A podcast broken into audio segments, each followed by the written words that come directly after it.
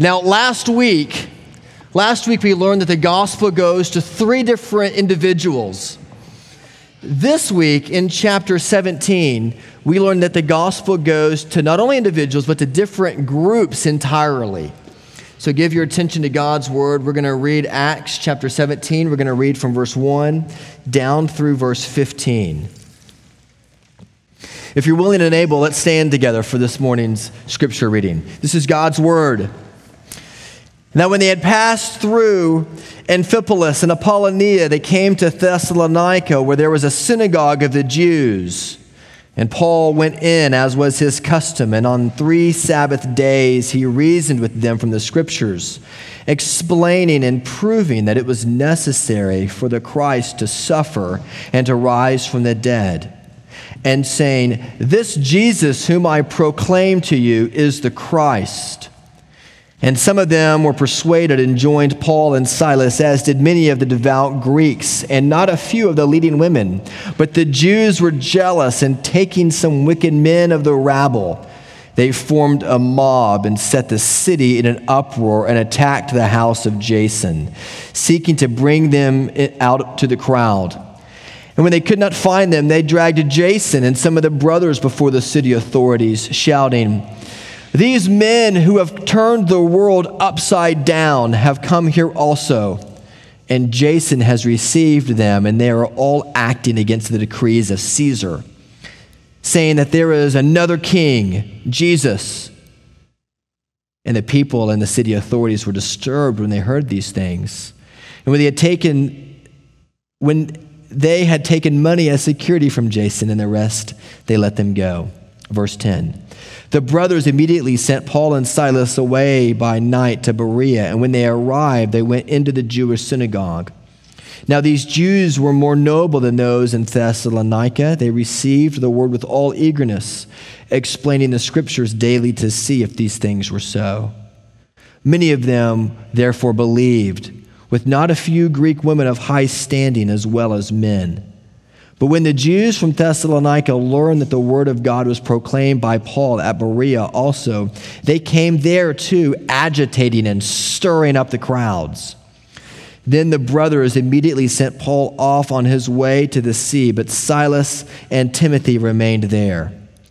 And those who conducted Paul brought him as far as Athens. And after receiving a command for Silas and Timothy to come to him as soon as possible, they departed.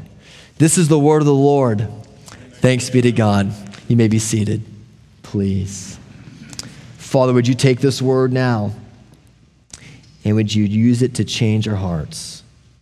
In Jesus' name, we pray. Into the deep blue of the ocean, more and more scuba divers are using what's called an ascent and descent line when they go into the water.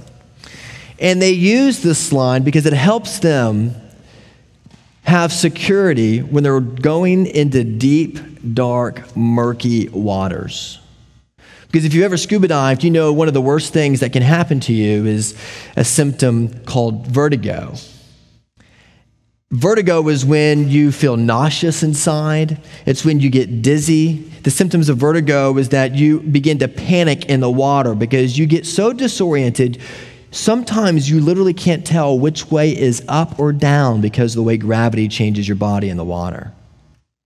And the ascent and descent line is helpful for people when they're diving because it helps them have a physical reference point when they are lost at sea. And many people know that when you are in the midst of vertigo, if you've ever seen it, you can, um, it's terrifying. Because if you've ever been in the midst of vertigo, or if you've ever seen somebody in vertigo, you know that basically they begin to thrash in the water. They begin to freak out. They start to grab their hoses. They, they're panicking because they are totally lost in the water. Sometimes you literally cannot see your hand in front of your face. The water can be so murky. And if you've ever seen it, then you know that the only way to help somebody in the midst of vertigo is to literally swim to that person and take them by the hand and to lead them back to the rope. Acts chapter 17 is the premier passage, it's the premier chapter in all of Scripture where we learn how Paul shares the gospel with the intellectuals. It is the place where Paul helps intellectual people in the midst of the murky waters of all the philosophies of life. He takes them by the hand and he leads them back to the rope. And what Acts chapter 17 shows us is that even though their objections to Christianity often are very intellectual on the surface, beneath that front are deep, deep emotional needs of being wounded and of fear, and those fears erupt into insecurity, and even as you just heard as I read the scripture, into violence. Listen, do you have the rope? Like we live in murky waters. And even when the ocean is perfectly clear for us, it's easy to lose the boat. Do you have the rope? In this chapter, we're going to see in the first half of it that the gospel comes to two very different groups of people. It comes to the religious and it comes to the curious. All right? Let's think about it together. The reason why this passage is so helpful to us is because just this morning, just this morning, I needed to preach this gospel again to myself, this passage again to myself. Because I came to church this morning and I realized when I got here early this morning that I didn't have the bulletins. Now, bulletins aren't that big of a deal, but when you really depend on them for church, they become a big deal. And I knew that bulletins were in my office, and I knew that the key to my office was actually at my house. And so, what did I do? Well, like, you know, what, what you, you begin to say, Lord, you're in control. I, no, I freaked out. And I ran and got on the phone and I called somebody to say, Where's my key to my office? Oh, it's at my house. Oh, it's my, oh. So then I go to my house and I tell Lauren, like, where's the key to my office? And she goes, it's right here. And I run to my office and I go get those bulletins and I rush to church as though the Lord really needed me to make sure his people heard from him. As though he really, he didn't. But I thought he did. And I needed to remember that the reason why a lot of people don't come to church in Owasso, quite frankly, is not because they have intellectual arguments. It's because of how crazy and foolish and insecure the religious people are in this town. Like the reason why Paul goes into the synagogue in Acts chapter, well, all the way through Acts, and particularly here, and Luke says it was his custom, is because he knows, Paul knows, that if you can win the religious in a given area, the secular will also come. Because the reason why people, like just last Friday night, I was, I was at Bricktown Brewery talking to a guy and I invited him here. And I could tell the moment I talked to him about Trinity, his whole demeanor changed because, oh, you're part of the religious crowd. So, the gospel comes to religious, to the religious. we need, I need it so bad.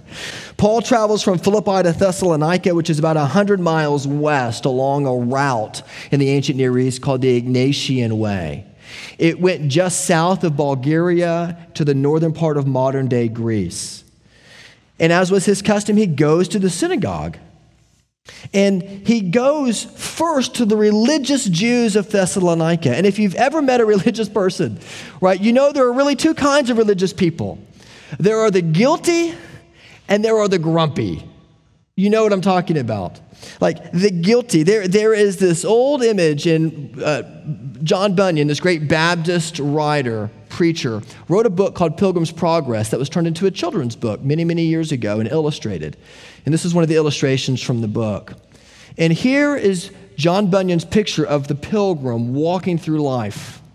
And what is he carrying? He's carrying all of his shame and all of his guilt and all of his sins on his back. And what does he have in his hand? He's reading the Bible, trying to figure out how can he carry this in a way that helps God love him more. How can he bear his burden in a way that God will finally see him and say, Oh, well, let me lift it off of you? And do you know what this guy's name is in the book? What's his name? Christian. Because there are thousands of us in town who are bearing our burdens who are bearing our shame and who are walking through life just wondering if I can only read the right passage, if I can only carry it the right way, then I'll finally get to my destination. Have you guys seen that, um, that Gatorade commercial um, that um, by Peyton Manning, this new one? Have you seen this one, this Gatorade commercial, where a guy walks into the convenience store and he, goes to the refrigerator and he grabs a Gatorade and he comes and he puts it down on the counter and a clerk, you know, is, you know, is doing something. He looks up at the man and he says, um, sorry, sir, I can't, I can't, um, I can't let you buy that. And the guy looks like we do. He's got like, you know, his work clothes on. And he goes, no, no, quit fooling around, man. I'm thirsty. You know, just ring me up. And he goes, no, I'm sorry, sir. I, I, uh, I don't see any sweat. and they go, he says, what do you mean you don't see any sweat? He goes, that's Gatorade. It has electrolytes in it. And electrolytes are for people who sweat. I don't see any sweat. I can't ring that up. And the guy goes, No, no, no, no. Like, just, just, I just want to get the Gatorade. And the guy goes, Well, let me go get my manager. And so he goes in the back and he gets his manager. And who walks out? You know, but, but Peyton Manning, you know, wearing like, you know, a little convenience store shirt. And he says, Hey, what's up?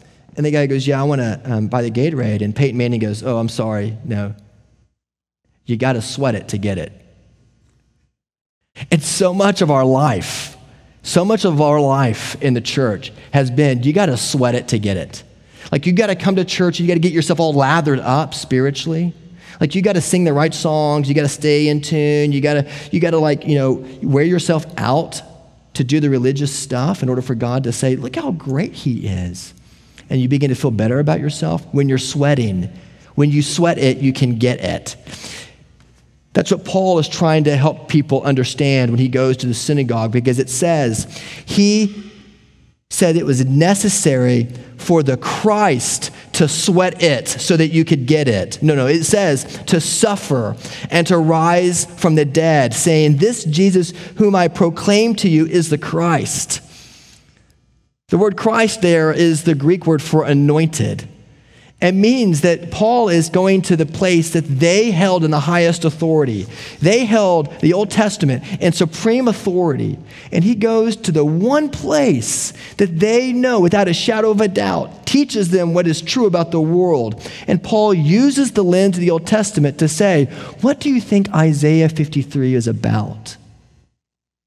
He was wounded for our transgressions, and he was bruised for our iniquities or friends in the synagogue, what do you think Psalm 22 was about? My God, my God, why have you forsaken me? And Paul proclaims to them, he tells them all of the Old Testament, every story, every prophet, every psalm points to Jesus who has come. And you, Christian, do not need to continue to bear your load like Christian on his progressive journey to the celestial city. But you need to recognize that Jesus is the one who bears your load for you. You cannot, as Peyton Manning said, sweat it to get it. You can't sweat enough. But there is one who sweat it for you. It's like there's another Gatorade commercial where Cam Newton actually walks in in the same series of commercials. And Cam comes in from the sweaty workout. and he walks in, and this guy is arguing with the, with the different dude, arguing with the same, the same uh, clerk. And, uh, and the guy goes, I'm sorry, I can't buy that for you. And then Cam Newton walks in, he's just dripping with sweat. And he goes, um, But that guy can get a Gatorade. And Cam Newton walks up to this dude. You know, he's like a little guy with glasses. You know, he looks like you know he's you know he's working somewhere. He doesn't sweat very much. And Cam, this big old six foot you know six guy, grabs the guy's head and goes. now he can get it. and that's what Jesus does for you. He grabs you and he puts your head in his bosom and he wipes all of his his righteousness is enough for you. He covers you with his sweat.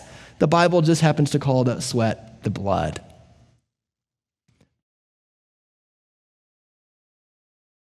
You know the most famous doctrine that Americans believe about the Bible? What is the most famous doctrine that every American, 53% of Americans, says that this is the central doctrine in the Bible? What is it? God helps those who help themselves. You know what's amazing about that doctrine? It's not in the Bible. And what Paul is telling these guys in Thessalonica is that God actually helps those who cannot help themselves. Do you believe that? Do you have the rope? And this vicious cycle of shame and repeated failure to live up to the standards makes us seek deeper, deeper, deeper into despair. And we know very little, if anything, of the love of God because we haven't earned it, we say. Is this you? Christian, are you lost in the murky water with vertigo, disoriented? Do you have the rope? The other kind of religious people aren't the guilty, they're the grumpy. And we all know these kinds of people too. They're the ones who are blind. The guilty are the ones who are weighed down by their mistakes of the past. The grumpy are the ones who are blind to their mistakes in the present. They're the ones who look down their nose at people because they're just not perfect like they are. They're the ones who, you know what, they haven't read the right books. And if you listen to the podcasts I've listened to, well, then you would know. They're the kind of people that just drive you nuts. And they drive you nuts, quite frankly, because you're so much like them. I'm so much like them. In verse 6, it shows us why this happened. It says, The guilty and grumpy are overcome with jealousy. And when you don't understand what you have, then you cannot understand what has been given to you. What does he say in verse 6? he says, and when they could not find, oh, verse 5 rather, the Jews were jealous. And they were so jealous that it breaks out into violence against Jason, the one who had housed Paul, Silas, and Timothy. The grumpy people are hard to be around. And you don't stay grumpy for long. You know why? Because you get violent. You get violent in your anger toward other people. You're probably w- well heeled enough to not get violent physically or get into trouble with the law. But you get angry at people. You begin to judge your spouse because they're not doing it like you want. You begin to get angry at your neighbors because for whatever reason they're just not as good as you. They didn't go to your school. They didn't, you know, do as well in class. They don't make as much money or they make too much money. Whatever it is, you find a thousand different ways to spin your insecurities. There is an old Flannery O'Connor short story called Revelation. Flannery O'Connor is an old Southern writer. She was Roman Catholic, lived in Georgia in a very Protestant state. She wrote very insightfully, particularly about the nature of evangelical Protestants in the South back in the 40s and 50s.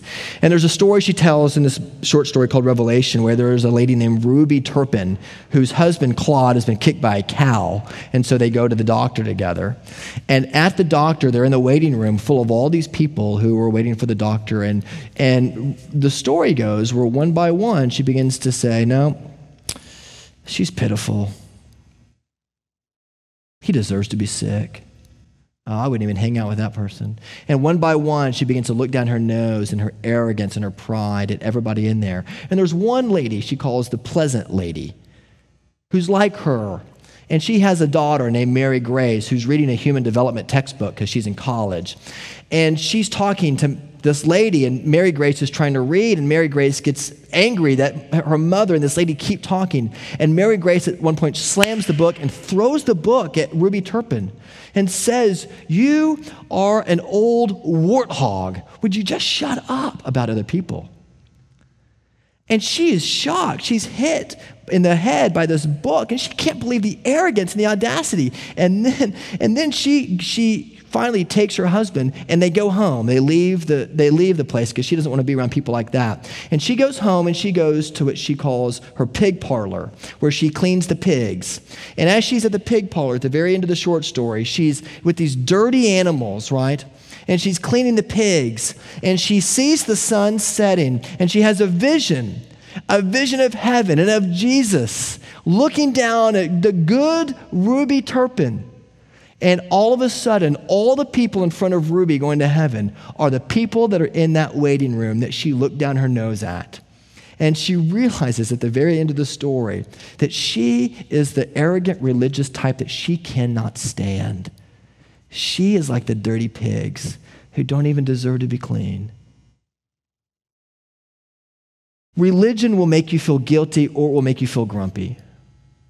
And it will make you fiercely jealous of other people because you haven't measured up to the law that you've created in your own heart. And sometimes you can even help the gospel. You can make the gospel a law because you can say it's knowledge that Jesus does the work for me. That's what I need to believe. And you can come to Trinity again and again and hear this, and it can subtly become a way that you use actual teaching as kind of a works righteousness, but you're not actually repenting. Satan is so clever. And he's helping you, instead of having a soft heart, he's helping your heart be hardened again and again and again. Friends, you've got, you've got to recognize that we all deserve to be at the back of the line. And that the only way we get it is because he sweat it. Do you have the rope? Are you disoriented? Do you know which way is up? Do you know your Savior loves you? He, he, goes, he goes from um, verse uh, 9 and he moves to verse 10. The brothers are run out of town because the Jews get so angry at Paul, Silas, and Timothy that they have to get out. So they were in Thessalonica probably for a number of months. Luke just summarizes their visit in three different weeks as he preaches to them. And they go to a place called Berea. And what does he find at Berea? He doesn't find religious people there, he finds curious people. And it's the Bereans who he goes to the synagogue, the same strategy. He goes to the religious people, but these religious people actually are very curious. It says that they were of, no, of more noble, they were more noble than those in Thessalonica, which means they were more generous. They were more open minded to the fact that maybe I don't have it all figured out. And Paul preaches the same sermon to them. What do you think Isaiah 53 is about? What do you think that Psalms are about? Who do you think Moses points us to? He points us to the one who is to come, who doesn't stand at the edge of the land overlooking salvation for his people, but he goes to the precipice of death for his people so that we might enter the land of his forgiveness. It's Jesus. And these Bereans are blown away. And they search and they search and they search and they search and they go and they examine the scriptures, it says, to see if the things Paul were saying were so. Are you hungry like that? Do you know there's a rope? Are you allowing people to bring you to it? Search the scriptures to see if what I'm saying is true. The Bereans were more noble. That is, not that they were better people, they were just generous. That's what all the word means in Greek. And when they learned that the word of God was proclaimed by Paul at Berea also, the Jews came and they agitated the crowds. These Jews were on such a high horse, they went 50 miles away to Berea just to push Paul further away. And eventually, Paul has to go either by boat or by land, we're not clear, but he goes down the coast several hundred miles to Athens. but We'll look at it next week. But the Bereans were the curious and they were different from the religious. How were they different? They were different in the way that art scholars look at Vincent van Gogh's paintings differently. Have you ever, ever seen a picture by Van Gogh? Here's a picture of Van Gogh. Van Gogh was looking at Rembrandt's painting of the Rising of Lazarus, which we will look at in our new members class because it's a beautiful old painting. This was Vincent van Gogh's way of trying to imitate that painting. And so he writes it in the Van Gogh style that he's so famous for. But you notice something about the man who's raised from the dead. Vincent van Gogh, when he was doing this drawing, the last face he put on that drawing was the man who was rising from the dead was Lazarus. And do you know, art scholars will tell you, do you know whose face he paints on the resurrected Lazarus? It's Van Gogh's face. And the difference between the religious and the curious is that we look at Scripture and we see the Old Testament, and do you know who we see missing the mark? Ourself. And we see that Jesus is the one who is rising us out of the grave because of his righteousness. And we see ourselves as the one who needs to be resurrected. Do you? Friends, that is what it means to be a Christian. Not that you have it all together, but that you are Lazarus and that your face is on the face of the dead man who needs to be raised from the dead.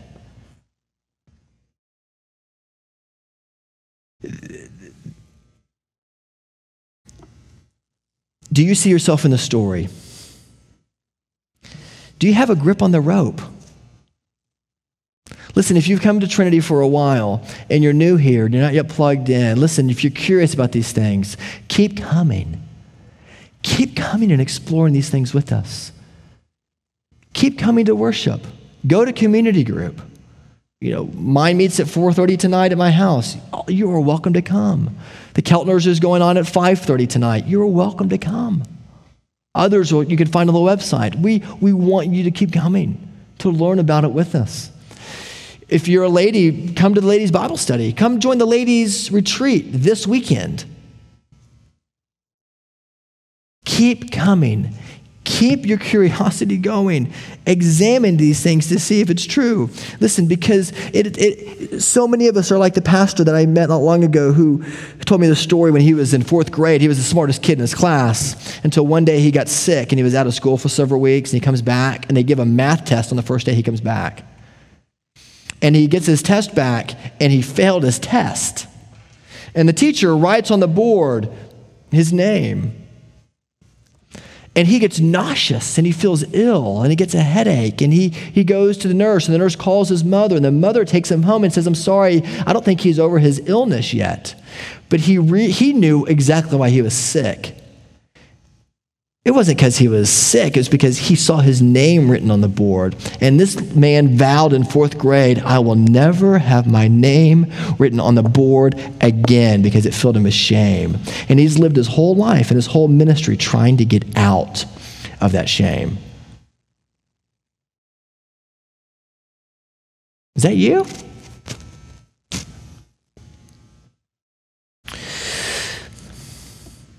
Paul says we are united to Christ in his death. The Heidelberg Catechism says, How are you righteous before God? Answer Only by true faith in Christ. And although my conscience accuses me that I have grievously sinned against all of God's commands, have never kept any of them, and am still inclined to all evil. Yet God, without any merit of my own, out of mere grace, imputes to me the perfect satisfaction, righteousness, and holiness of Christ. He grants these to me as if I had never nor never had nor committed any sin, and as if I myself had accomplished all the obedience which, which Christ has rendered for me, if only I accept this gift with a believing heart. Children, do you accept that gift with a believing heart? Teenagers, do you accept that gift with a believing heart? Adults, parents, grandparents, retirees. Jesus brings you to the rope. Jesus brings you to himself because he's the only place you can possibly be secure.